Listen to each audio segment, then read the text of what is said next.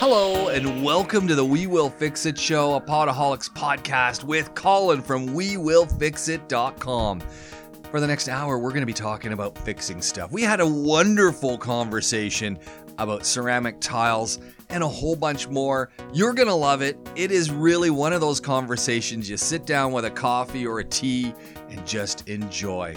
Let's get to it. This is Colin. the We Will Fix It WeWillFixIt.com. podcast. Colin is manning the, the desk alone today. Yes, it's just me, people. Be very scared. So I, I rock up at We Will Fix It today, and this place is literally. I, I thought there I, I thought there was something being given away. I don't know what was going on. I mean, this I rocked up right as the troops are Yeah. getting getting their assignments and heading out. I'd never been here at that hour. No, we don't let people in normally, James. You're an hour early. People aren't supposed to see that. it But was, it fanta- it was fantastic, and, and the organization that was going on, you know, it, it was it was organized chaos. But Yeah. you know, everyone was lined up. They were doing their things. They were talking. They were having some fun. They were getting their ice. They were getting their assignments. They were having a conversation. Changes were being made. Questions were being asked, and everyone just was smiling and happy, and they were getting on with it. it is the oddest time because in effect we've got half an hour between eight o'clock and eight thirty, where one of the things we've always done since day one is um, that there is a briefing that happens on every single job that we do Okay. uh, between the bookings team and the technicians. And the reason for that is is simple, which is um, how can you not have a really effective segue to the person who's spoken to the customer already Yeah. and the person who actually is doing that job. And so the so the bookings team has taken the notes. They've gone through the conversation, Yes. the, the queries, the questions, the comments. Because I actually heard one of the bookings teams per, people talking to the guys who were going to go fix something, asking, you know, going through just in, and I just caught the you know the in betweens of it, but saying, oh, don't forget, they're concerned about this, they're concerned about that, and I saw then the guys who were going to go do the repairs grabbing some extra stuff, saying, Yes. yeah, okay, we'll go grab these just in case we need it. Yeah, but if you imagine it's 120 jobs odd a day. Wow. And every single job has to work that way because really, you, you, the, our worst, you know, our, our whole tagline is one call, one visit, job done. Yeah. Well, if that, that conversation doesn't happen and is treated effectively, then at that point it's uh, one call, two visits, three visits, four which, visits. which is what everyone's used to. I mean, that- that's what you know. Come and spec out the job, then go back, then come back, and then Yeah. come back and fix the job that wasn't done quite right. And then when you think as a customer, there's nothing more irritating than you've finally taken the time off work, uh, in many instances,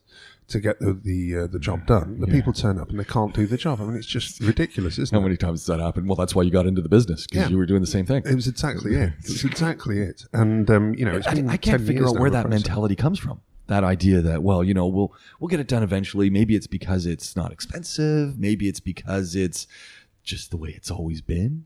I don't know. It's. Uh, I mean, we started in 2008. That was exactly it. Hmm. So that was the way it had always been done. And um, for us, that was kind of the um, the real core idea of what we were going to do differently. so imagine we just turned up and did the job. I mean, it's not it's not rocket science, is it? when when you and when you and Dan got into this, and I know we've spoken about this before, Mm. but did was it was it a big leap? Did you you know you, you were ready to move on from both of your other jobs, but you No. guys both had great jobs. Yeah, I mean, uh, I I think I mentioned um, uh, previously on Dubai that I was at um, PlayStation. Dan was a Yeah. recruitment consultant. Yeah. Um, and we both. You guys were set. You could have Yeah, just yeah, kept going on and I love my job. I absolutely loved it. You know, how many people wouldn't, wouldn't enjoy being involved with PlayStation and um, and selling games? It was fantastic. I loved every single day. still play your PlayStation. now? Oh, I don't get the time. You know, two small kids, you know, and Daddy is sat playing PlayStation. It's difficult. And, It is, and, it is. You know, also our kids wake up really early, and to do that kind of day, we actually go to sleep ridiculously early as well. So that traditional time that parents get, which is kind of the eight o'clock onwards when the kids have gone to sleep, is just not that feasible. Uh, but saying that, I'm still really close to all the PlayStation team here. Really? Um, yeah, it's that's amazing. ten years on. Well, the crazy thing is, um, when I when I came out here, it was just uh, in effect two of us that came from London to, to do everything, and then um, when we left, um, the next team that came out was the guys I've been working with in London. so it's um, it's wonderful now. So really, loads of um, loads of really good memories with those guys, and Yeah. so I bob in whenever I can, and we do a bit of work together as well, actually, um, with promos with um, Okay. with schools, for instance, um, that we, we work together on. Um, but a wonderful brand and um, and fantastic to work with. But the whole idea really was, I could imagine 20 years after that point and been sat there very, very happily doing exactly the same thing. Yeah. And I just kind of felt as though we needed to shake things up a bit in, in my life. And it was it was a really odd period because in the space of three weeks, I um, I'd finished work at PlayStation. Interestingly enough, I then contracted myself back to PlayStation to finish off a few things, which was the oddest situation ever. And then met my well now wife. Yeah. Um, so I was a great catch at that time, unemployed, had just uh, thrown up a uh, thrown away a, a very nice job, and had this crazy idea for a maintenance company. And Yeah. um, Dan was in a very similar situation. Apart from he had a brain, so he waited for kind of the first two or three months, and he, Okay. bless him, he was working every hour that God sends because he was doing um, his his full work day. Yeah. And then um, at seven o'clock, he would meet me at the dining table, and um, we would carry on. I'd, I'd update on where I got to during the day, and then we'd go and research in the evening. So it was for us, it was things like we'd be stood outside Spinneys and Choithrams and carrying people shopping, and um, and asking them questions about maintenance at the same time. And Doing a little market research. yeah, it was. But I mean, one of the things that came out of that was that simple concept, which Yeah. was why is it that when people turn up to do a job, they then can't do it? Yeah. And it was that where that nugget came from. So you talk about when you, you're at business school, you talk about that that um, the the core angle of being customer focused and understanding what people actually want. And believe it or not, the way we set up um, uh, the company in those days was totally factored to that. So, what do people actually want here? What's different? So, what they were telling us at that time was we want people that are A, going to turn up on time, secondly, do the job, thirdly, clean, clean up after themselves. That's a big one, isn't it? The, Yeah. the whole cleanup side. how basic is that? you know, can you imagine going to somebody's house, drilling a whole bunch of holes, and then leaving it all over the floor? It's horrific. And and that is the way till this day that many operations operate. And Yeah. they, they figure, well, you've got a maid, you've got a cleaning crew at your house, they'll do it. Yeah, but how wrong is that? I, well, you know? every time someone would come to my place and do that, I'd say, hold on a second, guys. I'm the cleanup crew. So here's the boom, the broom, and here's the mop, and here's some rags. And, and I'm thinking, well, why haven't you guys brought all this stuff? It's part of our standard training. So the, the, the deal with our guys is if for any reason um, that property isn't cleaner when you leave than when you arrive, then you haven't done your job. And that's not cool. So um, it's really been a key facet of what we do. Um, I guess the final one is warranty. So people need to trust you. Yeah. If you're just coming to their house for an hour, how do people trust you? Well, they know that if for any reason anything goes wrong, we'll be straight back there. Um, but again, making our guys clear that they need to test every repair that they do and explain it to a customer. Yeah. And we've got the most wonderful trainer um, that we use. He comes actually. He's only just been in. He just Okay. did um, two days with our guys. He is the biggest bargain that I know. His main client here um, is Audi. Okay. Um, and their customer service is, is wonderful throughout the region. And um, he's one of our earliest customers as well. So from So, so what, does, what does he do with your with your your team? so we basically we sit we sit down. We, there's a big long planning process that goes in because we've been tweaking and tweaking and tweaking. And one of the lovely things is we tend to retain our staff really well. So we've got Which is guys- huge Yeah, this- it's this really market. important. So it means that he's actually um, he's building on the work that he's done he's done before. So um, as a result of that, I think this one was very much focused on um, the communication with the customer, um, taking them through what's been done, and also feedback. Feedback Yeah. these days, you, you know how many um, how many emails you receive when you purchase something that drive you Yes. up the wall. Well, instead of that process, the online process that takes extra time from people, what about at the stage when you're giving them an invoice, you're asking them for money? Why not at that stage look for that feedback? So that okay, what what could we do to make this better? Some people will like to to to put that verbally out. So our guys have been told, look, we want that information. So there's things you could have improved on. Well, we're, we're not going to be negative about that. We just want to improve. Yeah, yeah. So getting them to understand that this isn't a blame mentality. This is a, um, a method by which we can all improve. Right. And we hugely support that has been has been magical. Um, and then And do the guys take it on easily? I mean, it's, it's no, no. it's, been, it's been a really long process. You know, I, I guess we've been we've been banging on about that now for, Yeah. for a couple of years. Um, but providing other avenues for people to feed back to us has been Sure, critical. sure. And and now, oh god, there's there's Well, nine that, different ways that they can get hold of us. And, you know, we have a, um, uh, an email uh, address, gm at uh, wewillfixit.com for anyone listening, um, which is there for anybody that instead of actually wanting to chat to the boys, want to talk to our general manager. And um, he's there. I'm available constantly on um, on Facebook. I, I have a standard thing which is on um, our uh, We Will Fix It Dubai page. Anybody that's got any queries whatsoever uh, can send me a, um, a messenger uh, message, and um, we get back to them direct. which is awesome. I think it, it should be the norm now. But again, But so many places and so many organizations, there's so many barriers to actually reaching people. Yeah, it's true. It's absolutely true. Um, but again, we, we each have a different role here. We have um, a, a wonderful chat function, so people can talk directly to our British bookings team um, live um, through through our website at any time. Um, again, we're just implementing actually a business WhatsApp um, uh, package so that people can WhatsApp us now and get the, that Which detail through. so many that that is really becoming the way to communicate, isn't it? Yeah, it is. But then WhatsApp's been, it, they've developed really well in just the last six months. So our big problem was okay, well, it's lovely getting that message in, but how do we get that integrated so that that way it's not just one message that's lost, but instead we can get it into our system so that, that way we can track it and we know what's going to happen in, in that whole process after that first communication.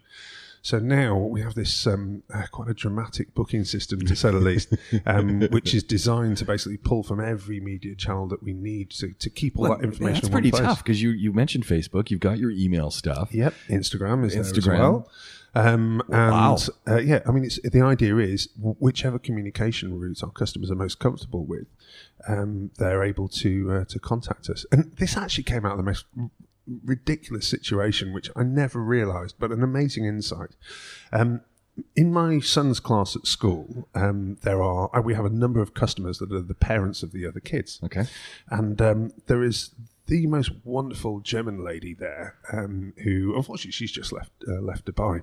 But um, over a coffee at school one day, she said, "You know what? I absolutely love your guys. They're they're really really knowledgeable. The job goes uh, really well every time." But do you know it takes me 45 minutes to find the technical words in the dictionary that I need in English to be able to make the phone call? And I get really scared about that phone call because I'm worried that I'm not going to know the words that I need to describe it. Okay.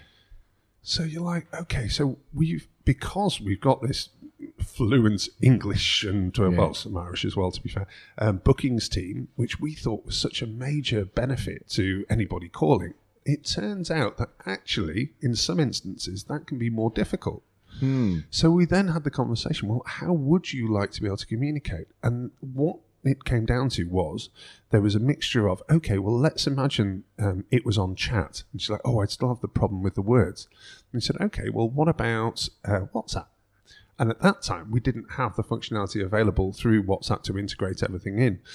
But the wonderful thing is, it's moving so quickly now, technology, um, that we're at the stage now where we really can do that integration. And so it, it's wonderful. There are so many people here. We, we sometimes forget that um, for many people, English isn't their first language. exactly. And to be able to cater for them as well in a more comfortable environment is really key for us. And that's something we're working on very hard. There's something la- last week I got a tour around your shop, which was kind of fun, and uh, stumbled onto your water purification area. Ah, yes. What's going on with all that? And and and and and, and Dan was saying this has been one of your pet projects, Yeah. and you you you know you've learned a lot online, you've learned a lot through practice, trial and error.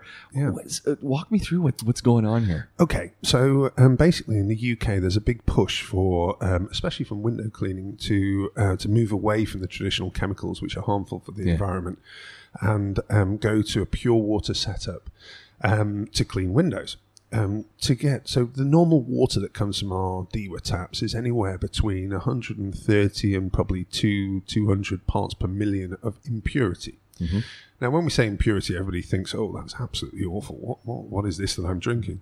But the actual truth of it is, it's probably things just like minerals um, that, are, that are in there. It's perfectly safe water, as we all know. And this is this is pretty common globally when you Oh, absolutely. everyone's yeah, water yeah, system. Yeah. You actually do not want to be drinking pure water. Okay. Right.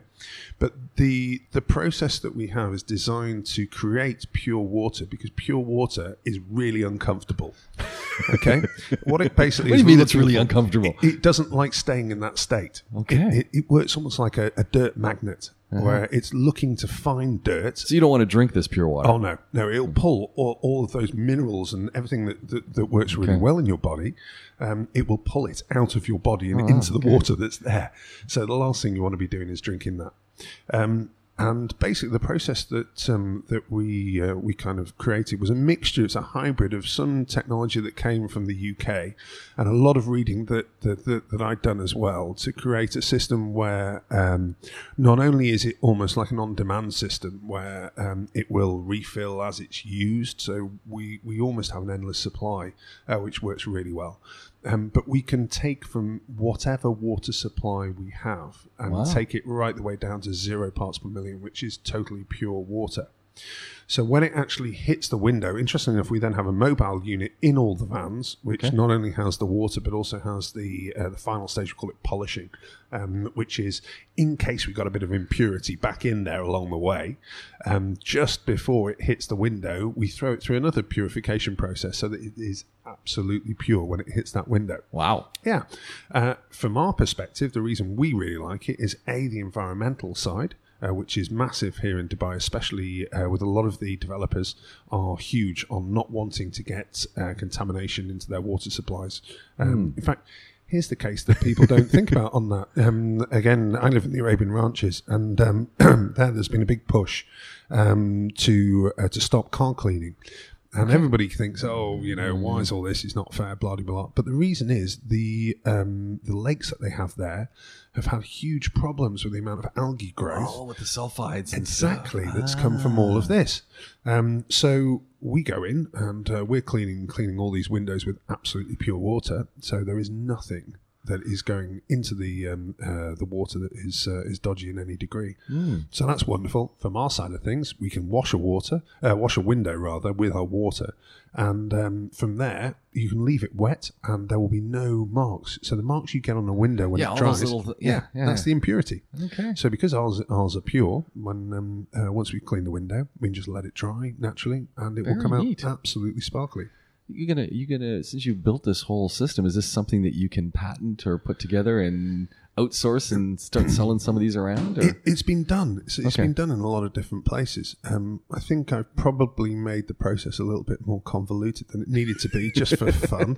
You know, It's huge. I mean, uh, not huge. It doesn't have a big footprint, but there's a lot of pieces in there. There's yeah, it's an eleven stage process, and um, on top of that, we're, at any time we're storing anything up to two thousand gallons of um, pure water.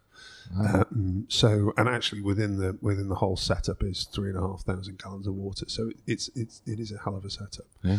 Um, and in all truth, did we really need something like that? Probably not. But I really enjoyed it. yeah. You know. well, you got to have the pet projects, right? Yeah, absolutely. You know, that's all. You know, one of the things that that Dan has especially been good with me is when when there is something like that that comes up, um, he's all for it. You know, and we, we kind of see where it takes us. And sometimes I'd say nine times out of ten, it's an absolute dead in the water, no use to us ever.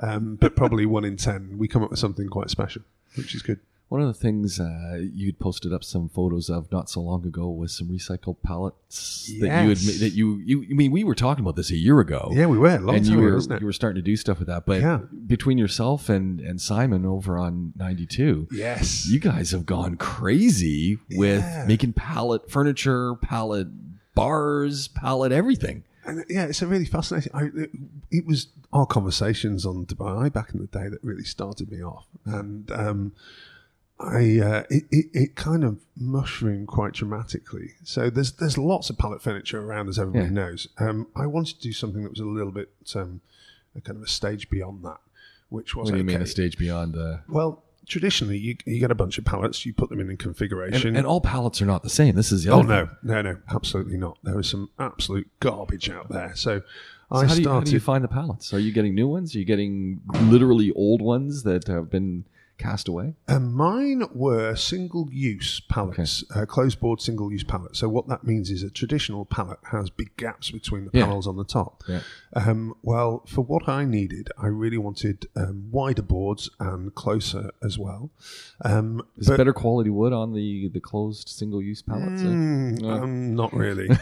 not really. But I wanted rather than just um, repurpose, which is um, let's let's put them all together in a different configuration and paint it. Um, I was much more interested in um, in stripping the uh, the pallets entirely and using the components to build something new. Ah, So um, the idea came. My brother-in-law, bless him, has um, just built the most fantastic bar, and um, he's got this enormous thatched pergola over the top of it in the villa. And um, I couldn't really go with that solution because I've already got in my garden a Got a um, container, right? Yeah, I got a container that um, that was a project from four years ago now, I think. still, Um, ha- you still ha- we're, we're talking about the, the pallets, but you still happy with the container? Would you do it? Yeah, the do it again? container's great. Yeah, I would. I want. I'd do it slightly. In fact, I might be. Um, I might be doing a little bit of an extension on that. Let's hope the wife isn't listening, um, because the way that the way that I built that originally was um, so it's the base from a pallet, Okay. and then um, the corners and the roof are all the elements that you use for a container Okay. um, when you're building one, but were individually built for my um, my design because I wanted it a to be higher, and secondly, I wanted everything to fit through a gate that was 90 centimeters wide, rather Okay. than having to crane it in. Mm-hmm. So in effect, we um, everything is screwed together, so I can take the whole thing down and move it if I need to. Um, and secondly, because it is higher, you don't get kind of the same claustrophobic nature that you would do at the standard height of um, of a uh, of a pallet. So it's about uh, sixty centimeters higher Okay. than, than normal. Um, but the only issue is that footprint, the width of a of a uh, container is just slightly six foot six. yeah, yeah, they're pretty. So yeah, they're a little bit tight. So previously, I'd had garden furniture in there, and it just didn't flow. You know, you Mm. kind of struggled once you've got um, uh, the the sofas in there and whatever. There just wasn't quite enough space. So um, I wanted to convert that to a bar. Um, a bar concept, but I wanted like a high table that could still seat Ah, okay. eight people yeah. um, and uh, was still, um, if you can imagine, the nice thing about a bar table is they're traditionally a little bit narrower than a dining table. Um, and when I kind of looked at the uh, the pallets and the kind of height that we were working with, I actually used my, my kitchen. Um, we've got a kitchen bar table that, Okay. uh, for the height. Yeah. It turns out it's exactly pallet height. So I was like, oh, okay. So we can use I can use pallets pretty much as they are with um, actually not as they are. It was a hell of a lot of work. Because Um, you, you said you stripped them all down. Well, yeah. I so what, what I did was I actually did use. Um, there was fourteen pallets in my in my bar, so uh, there are one, two, three, four in effect that are uh, substructure that weren't stripped. So um, they were still every single nail you have to basically put below the surface before you plane it and then sand it and fill it, and um, so that was. I mean, just to get to that stage was probably I don't know four or five weeks, I guess. Um, and then once that was done, I then stripped the final ten um, pallets into the components, and then across the top, actually, I used um, an exterior MDF to give it a little bit of structure over the top, okay. and then I fishboned all of the um, all of the top section so that that way it was that's, that's a um, lot of work. it was a lot of work, but I really enjoyed it. And my little three year old, as she was then, now four, um, was determined to help, which is just the most lovely thing, you know? A project you can do with your daughter is something incredible. And we talked about that at the time, didn't we? Yeah, we did. How, how do you deal with again when you're looking at pallets? As you said, the, the wood can be pretty dodgy. It's you know Mm. Yeah. softwood, it's Yeah. it's cedars and stuff Yes. like that. If if that pine, Yeah. a lot of pine, Yeah. that stuff warps and it's got a lot of you know splinters Yes. and all sorts of things. Yeah. So for that, um, I, I had quite a standard process, which was uh, first of all uh, knock uh, knock down all the uh, the nails within it. Um, secondly, this is for a, a complete pallet. At that point, I would then oh, actually no, I did that on all of them. Thinking about it, I'd then plane. Um, After that, a random orb- orbital sander, um, as rough as you can get it, because this wood really is quite quite nasty at this stage. Yeah. And then work your way down the grit. So I was starting on literally like a 36 grit, which is uh, as aggressive as you can get, Yeah. and then finishing up with like a 100 grit to um, uh, before. Well, that's a mistake a lot of people make, isn't it? They Yeah. go from they go from uh, one grit right down to the finest they can get without gradually going Yeah. through four or five different Yeah. stages of it. Exactly. Well, Speed versus quality. Yeah, well, I, I think I went through three uh, three different grades, and the lovely thing with the random orbital is um, if you go somewhere like SpeedX, um, the it only costs a dirham for each of those sanding um, uh, sanding It's wild, isn't it? Yeah, it's it is it's great. So I bought those in bulk. I think I got through something like forty or fifty um, uh, to do the whole thing, and then I would strip after I'd sanded. So the um, the pallet was already all of the planks were pretty much ready to go before I Hmm. then split it. And splitting in itself is an art form, um, which takes. What do you, what do you mean when you split it? so when you're, if you imagine a pallet as it comes, Yeah. you've got all of the elements that are nailed together. Yeah, yeah. But trying to get those off with the least amount Oh, of damage yeah. is really difficult. They're not made to come apart. No, they're not. um, most people use a crowbar. Um, but- Yeah, well, that's what I would use. yeah, but the problem is that that cracks the wood really badly. Um, so I So looked. what'd you do? I looked online at this crazy. Of course, you looked online. Yeah, YouTubed it, and there was a crazy method this guy had, which was using just two house bricks. So all you do is literally use your own weight and two house bricks. Put the um, put the two bricks on end Yeah. at either side of the plank that you want, and then basically jump on any other element of the pallet to be able to knock it off. And it works so well. I'm now at like 95% Wow. uh, success rate on that. And then all the nails need to come out, Yeah. take those out, and um, and away you go. But Wow, um, that I've makes got, it pretty easy. got it down to a fine art now. I, can, I can literally strip a pallet in under 10 minutes now.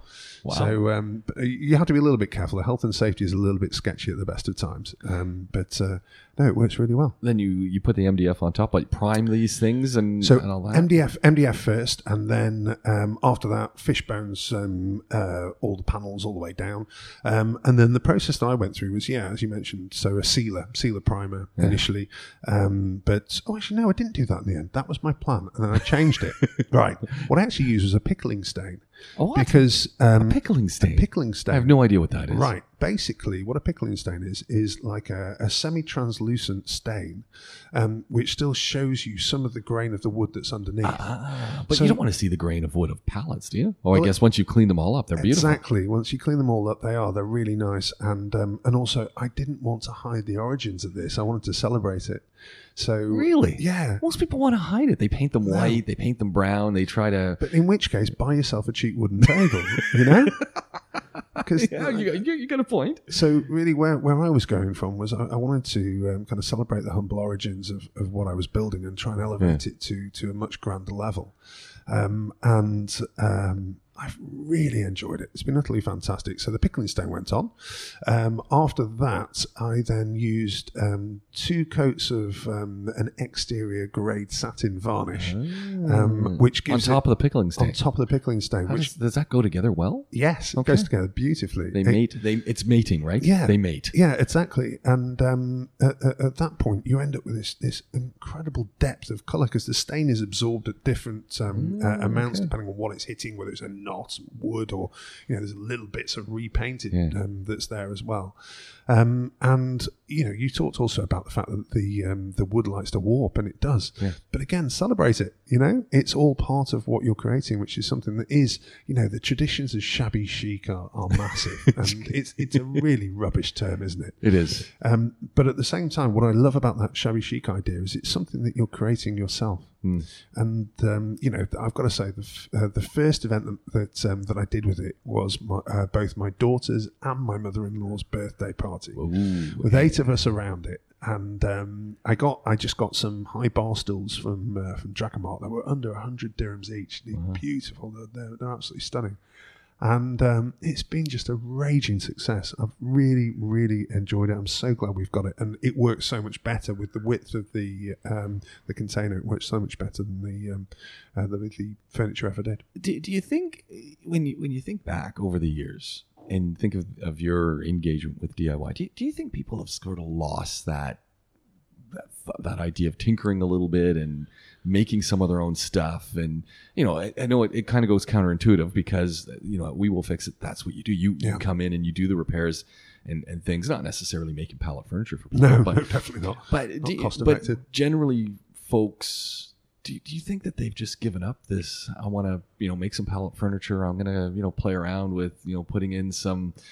you know, putting in a, a container in the back and and building that and Hmm. making some errors and learning along the way. I think it's that um, the the traditional tinkering has disappeared to a degree. Um, it's it's a really odd one, but then I also I also look at um, the commitments that people have these days and the way that we live is very different from the 30, 40 years ago than our parents did. you know? Well, but you said a great thing that you were able to do a lot of this with your daughter. Yeah. And so suddenly she's learning some vital skills that are going to make any guy Yeah. weep when she says, "Well, how come we're not using an orbital sander when we're doing this?" And he's going, "What are you talking about?" Yeah. Says, "Well, and, and here's how you use that." But then I then look back to the generations, and I was there for every project my dad ever did. And my dad was ridiculously hands on, and um, he he did um, his projects with my great uncle, who was a mechanical engineer and uh, had his own lathes and all this kind of stuff. And so we've got a real kind of history there uh, that, that that goes through the families, and without a doubt. I'm going to continue doing that with my kids, but I don't think anymore. You know, going back to your question, I don't think that's that's kind of the the done thing and normal anymore. Yeah. And I don't necessarily see that as a bad thing. It's just Oh, yeah? people are really busy now, you know, and um, I think you have to. I wonder yeah, if we're busy with the wrong things, though. If we're attaching too much hmm. importance to some things and and others not. But I think maybe it's just different things. You know, Yeah. I, I then look It's a different the- world, though, isn't it? Yeah, it is. You know, I'm I'm, I'm luckier than most. Um, I have uh, these days. I've, I've got a little bit more downtime than your average person would, so I get to do these projects, and I've then got more time for taking my kids to um, uh, you know the skate park or, or whatever it is. But most people in Dubai are working long hours during the week, Yeah. and I've got two days and often commitments of those school parties or, or whatever else it is. So the available time isn't what it used to be um, to to want to spend your time on these projects, and that's almost where where we will fix it comes in. Yeah. So we can help with just getting things fixed that people need, um, rather than it having to be this this enormous weekend project um, Yeah. when they want to be spending time with their kids or doing uh, doing their kids parties or whatever else that they want to do. I had one uh, a couple of weeks ago, and I, I said, "You guys got need to call. We will fix it." Uh, where, where someone we were at their villa, and they said, "Hey, come and take a look at this." And at the in the the hallway between their master bedroom and their washroom, the paint was kind of bubbling Yeah. close to the floor Yes. As you would enter that hallway. Yeah. And I went, "Oh, that does. Uh, you got water somewhere." Yes. It almost always. Um, everybody thinks the worst case scenario in in in, in that um, circumstance, um, which is I've got a um, a pipe in the wall that is that is leaking, and this is going to be a complete nightmare. Nine times out of ten, that's not the case. Normally, what it is is the seal around the bath has failed, um, and um, as a result, the water because most of the properties here are constructed um, of uh, solid concrete on a floor level, even um, even when you move up from ground level, um, the water flows along um, the slab and then finds almost like a sponge in effect, which is the wall, to be able to come back up again. So the oddest thing that, that we found over the years is it's not always just the other side of where you're seeing the um, the effervescence um, where the issue will be. Quite often, it's it's nine ten feet away, where in a place you'd never even have thought um, to fix. It is a bit of a nightmare fix though that one because um, it's so slow.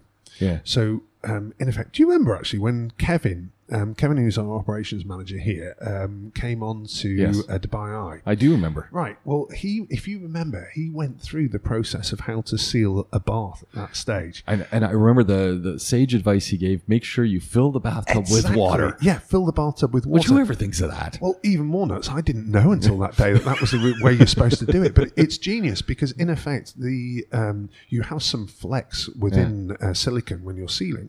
Um, however, the time when it is going to fail is when you are physically in the bath with the amount of water that comes with you and water. Yeah. So therefore, your midpoint is water alone.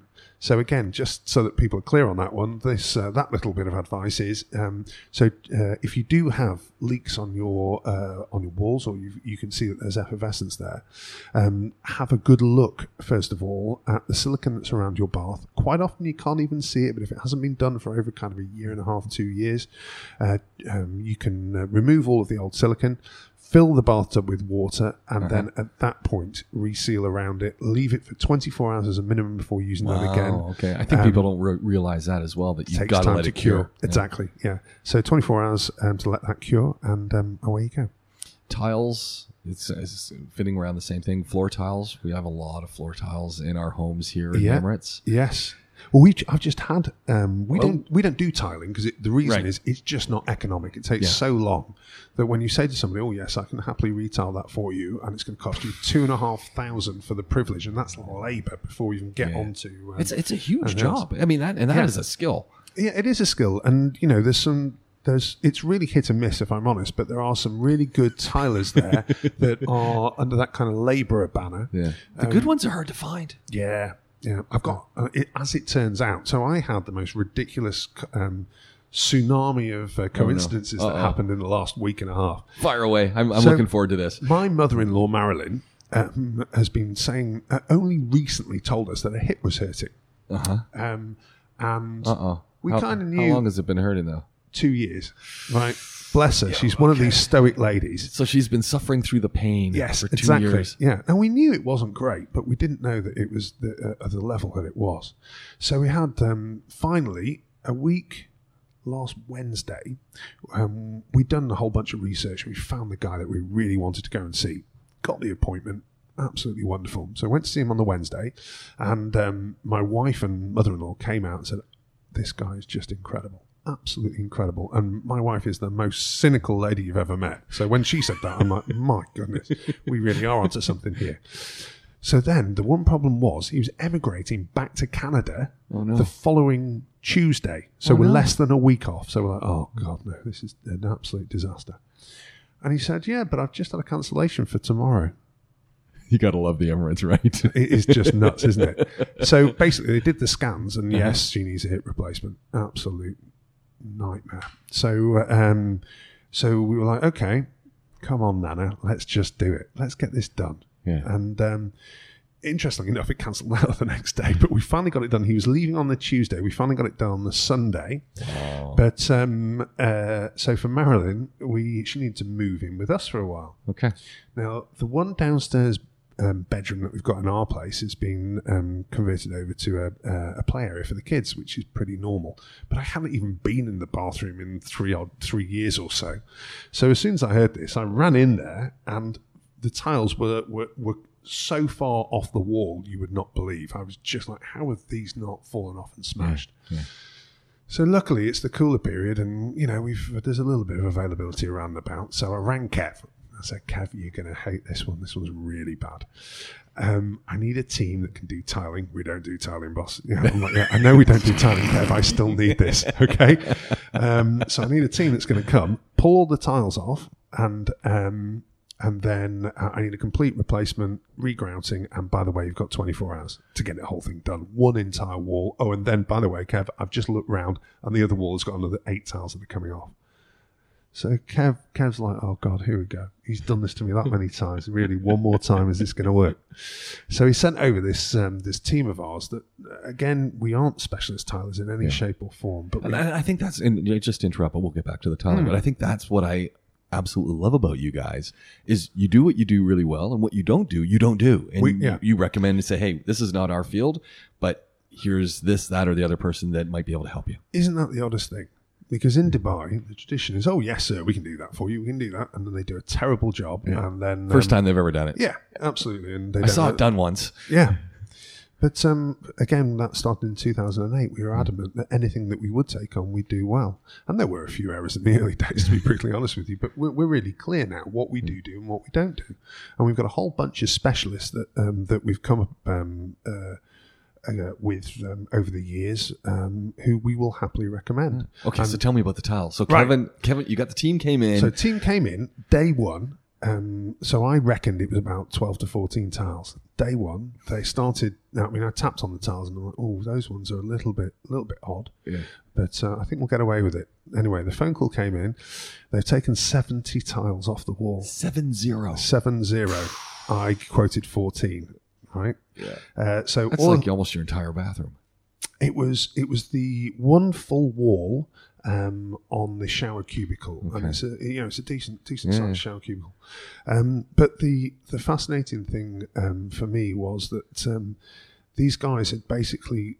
Um, th- their attitude was, "I've got to get back to something that is totally, utterly solid to be able to uh, to continue, rather than actually leaving it as a, a, a kind of a 50-50 that I was happy to do on this occasion, my own house. That mentality that we've been beaten into them for the last 10 years, which is it has to be right. You either do it right or not, even though it wasn't something that was core skill for them. Um, they they just kept going because they wanted it absolutely right. So at the same time, the pitching team were working on replacement tiles. There's no way you can get 70 tiles off without cracking something. Yeah. But the fascinating thing, which is the um, the discussion you and I have had about floor tiles in the Yeah. past, was I thought because my property is constructed of um, uh, prefabricated um, uh, concrete panels, Uh-huh. I thought there was a joint behind that was causing the, the problem there.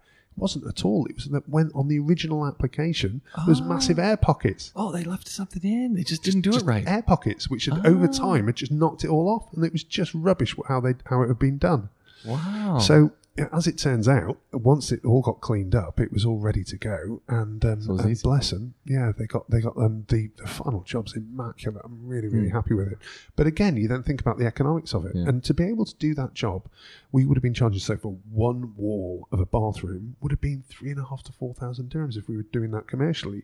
And the reality is, we're not good value at that. Yeah. So why would you offer that service when you know that you're not good value at something? Yeah, and sure. again, in Dubai, that happens all the time. It drives me up the wall. I've seen some, you know, speaking of tiles, I saw some floor tiles the other day at, at someone's villa, and I noticed some cracking on the wall, and the tiles were lifting on the floor, and I Yeah. thought, hmm, Yeah. it, it was interesting because the cracks were really lining up with the floor, so there's been some shifting or something. I That's thought, that would be really unusual um, because uh, again we were just um, talking before about um, most of the floors here in Dubai are Yeah. slabs, um, and then the walls Ah. are in effect normally created separate from Okay. that. But if you have got that that so the the, the link up in effect, but, or maybe it's just maybe it just looked like it was It's linked up. possible, yeah. But um, again, the if a property settles, which is kind of normal, you get some element of settlement. It can cause that. But again, these days, just being able to look at the the shape of the cracks and the way they go, I can normally work out whether it's just settlement or or Houston, we've got a problem. Run, you know.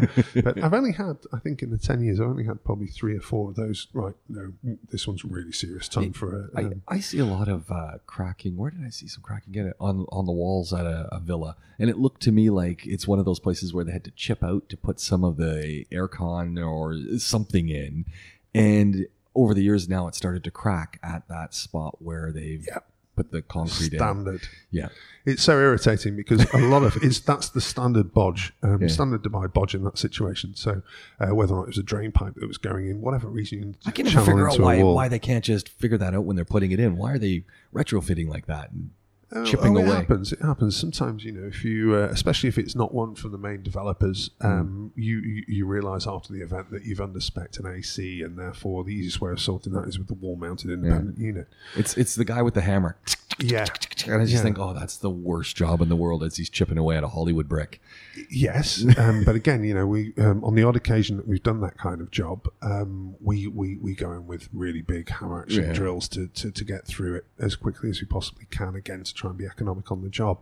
But the cracking on the wall in that situation is down to the fact that they've used a basic plaster of Paris mix rather than Right. bothering with grey cement, um, you know, white cement, and then they've done it easy. They've just done it. No, it's not easy. It's just silly. Silly. It's not even a cost. You know, the difference in cost is under ten dirhams, and it So then just why would they do it? the.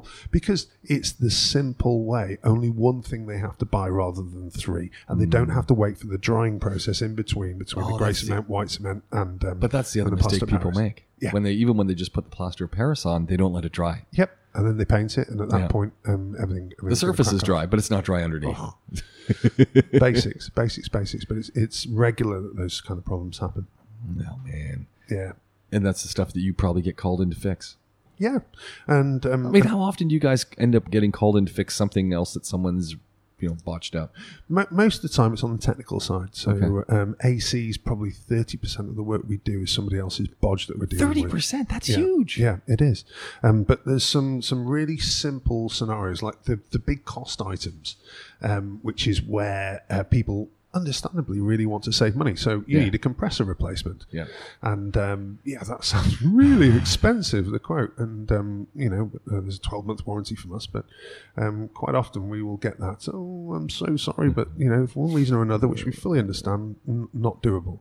And next thing you know, we're like uh, normally six to eight weeks later, we get a phone call saying, "Okay, so we got the replacement done elsewhere, and um, and it, it's not cooling anymore. We, we the guys were terrible, so you know we don't want to call them back, and or they're not answering our phone call, which is the normal one. Yeah. Please, can you come and just take a look at it? And we get there, and it's normally one of two different scenarios. Um, the first one is either it is the wrong spec compressor.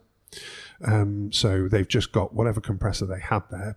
Doesn't really matter about the compatibility with the unit, but whatever compressor they had People do is that. what gets they actually do that. constantly. Okay. Yeah. yeah oh, Really? oh, yeah, absolutely. Yeah, yeah. Um, he and says with a smile. Oh, it's just it's just incredible. Or the second one is it's a second-hand compressor that's gone in, and they didn't even bother to clean the line. So everybody knows that there's gas that flows around. Okay, but that gas also has a, a an oil lubricant within it as well Right. to get keep everything um, uh, flowing effectively. Um, if you don't clean it out, and it's a bit of a process. I mean, it's um, uh, it's a nitrogen nitrogen gas, and then another gas that needs to go along with the nitrogen to be able to clean everything out properly. If you don't clean it, then the compressor is having to work super hard to be able to push hmm. everything around, and that's often the reason why the previous compressor failed. Hmm. So you then go and put a new compressor on. Don't bother cleaning your lines. And this new compressor is literally going, my goodness, I'm having to push so much harder than I thought I needed to.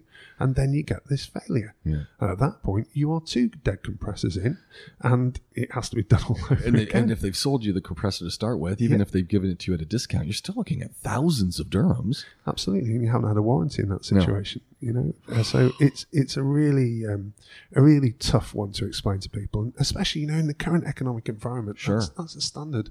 There is only a certain amount of money that people have for maintenance stuff, and you know landlords are not the most wonderful individuals at times in terms of looking after their properties properly. Um, and you know, to a degree, that's almost where our um, essential maintenance business came from, which is okay. Let's take the majority of that away from a landlord, so that a landlord can be confident that it's been serviced properly. Yeah. We'll provide all the supporting data when there is a hardware failure, but everything apart from hardware failures, we'll take on board ourselves as being the cost that you paid at the mm. start of the year. And Do you get a, you get a lot of landlords who are buying into this and saying, "Hey, you know what? Let's just we, we want the service. Go." Yes. The, the lovely thing is, um, because we called it essential maintenance, because after 10 years, we knew what people need and we know what people don't need. So our boys are not going to be spraying down a driveway every we've, week. we've talked about that. Yeah, It's just crazy stuff. that one properly gets me, James. I'm like, what? So you're paying somebody to come to your house to spray your water on your driveway Yeah. uh, for absolutely no reason? And that Get the is supposed to broom. the Get a broom out and be done with it. What a waste. just nuts. It's utterly nuts. Um, and and so essentially, it's all about paring it back. So what if we gave you quality, but only what you really need, nothing mm. more? If you want more services, then they're there and they're available, and we can provide those for you. But the essential contract, it's one contract. You know, no mm. bronze, silver, gold. It's, there's one contract. so what's is what, what what, what is what's what are the essential things that you you tend to be fixing? So start point is before we start a contract, it gets your whole property gets surveyed. Mm. So that way you know what problems there are. Okay. And looking at stuff, you must be able. You know, you, you look up at the ceiling tiles, you see the water heaters, you go, yeah, I can tell you this is. Well, no, we stick our well, move remove the ceiling tiles and actually look at that water heater and work out whether or not that is the issue or something different. That's the level that we go to. Wow. So basically, before a unit comes onto warranty with us, it gets fixed correctly. So that way, we've already started before the contract with a reliable unit. Um, after that, three services through the year. Standard, which is there. We have a 12 month service warranty for that. So anything apart from a hardware failure, and we will cover it without a doubt. 24 7, if you have an emergency, which is anything in effect in your property, you've got water pouring out the ceiling, your Yeah. electrics go off. So you have teams sitting here. You have bombs, you got a couple of teams who are ready to go twenty four seven. 24 7, 365. There is a team that is uh, available and other teams that are on call. So the lovely thing is now that we're at that kind of scale that we are, um, we've got coverage for absolutely everything. So imagine that we had the absolute tsunami from hell and um, everything got knocked out on, on uh, for our customers. We literally have the teams available to, to deal with all of it there and then and within That's 90 pretty cool. minutes. It's, it's lovely now. But we think that that is the way that annual maintenance should be done, which is just the stuff that you need. Yeah. nothing that you don't need. And when you need us, we really will be there. Yeah. And all of our vehicles are tracked.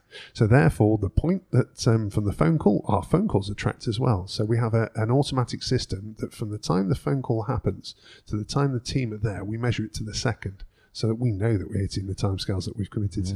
And so when the when the customer calls and said, you know, it's it's getting worse. Where, how's your team? You, you can literally look and say they're, they're two minutes out. Yeah, absolutely. Yeah, we've got. Well, I mean, our tracking system is uh, now within. I think we're now within thirty centimeters anywhere in the world. That's pretty amazing. It's incredible. well, it was actually designed for for uh, South Africa and and um, the transportation of um, of cash for banks. Oh, really? Yeah, it's an incredible story that.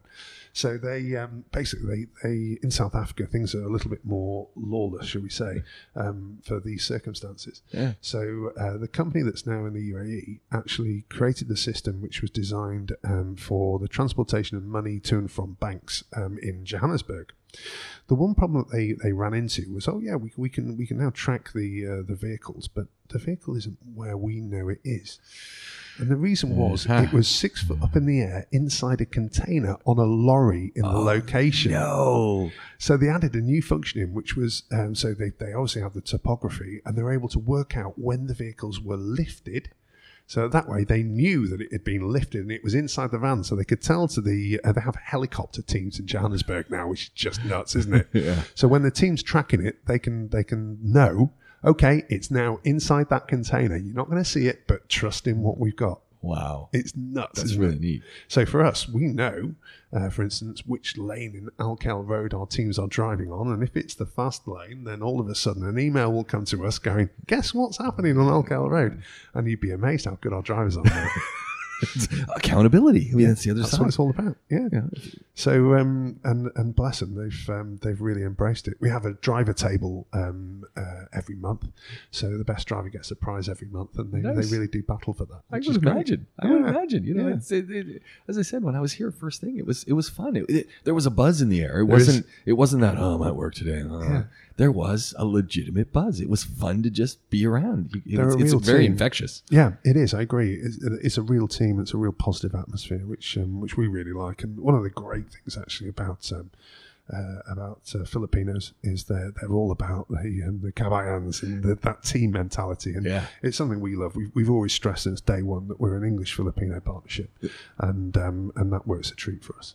I loved it this morning. I was as I was looking at all the trucks. You, I, I saw I saw yourself taking a little look at some of the trucks as well. Yeah, yeah. I spotted a, a little bit of damage on one truck, and um, again, so from from that moment, um, it immediately went uh, via WhatsApp to the team. Okay, has this been tracked? Why isn't it repaired yet? And um, yeah, I, I, for me, uh, it's all about the branding, and um, I don't like having a vehicle that isn't immaculate, and one wasn't. So Well, it, it all it says it says something about about, about, about one's work. I completely agree. How, how are we getting there? I Yeah. notice everything's clean too, and that's what I. Yeah. You know, not only do you do you leave a place clean, but you you show up and everything is spotless. It should be. That's exactly how you need to work. You know, you, you are a demonstration of your brand and, and what people can expect of you. And um, again, that's something that is is critical to us. Every morning, there are teams washing vans here, and um, if I see one that isn't up to scratch, like I did this morning, then about six seconds later, people are going to hear about it. You know, Well, we, we got through some of the stuff on this list, it's always the way, isn't it? but we twenty percent. I, I think I think next time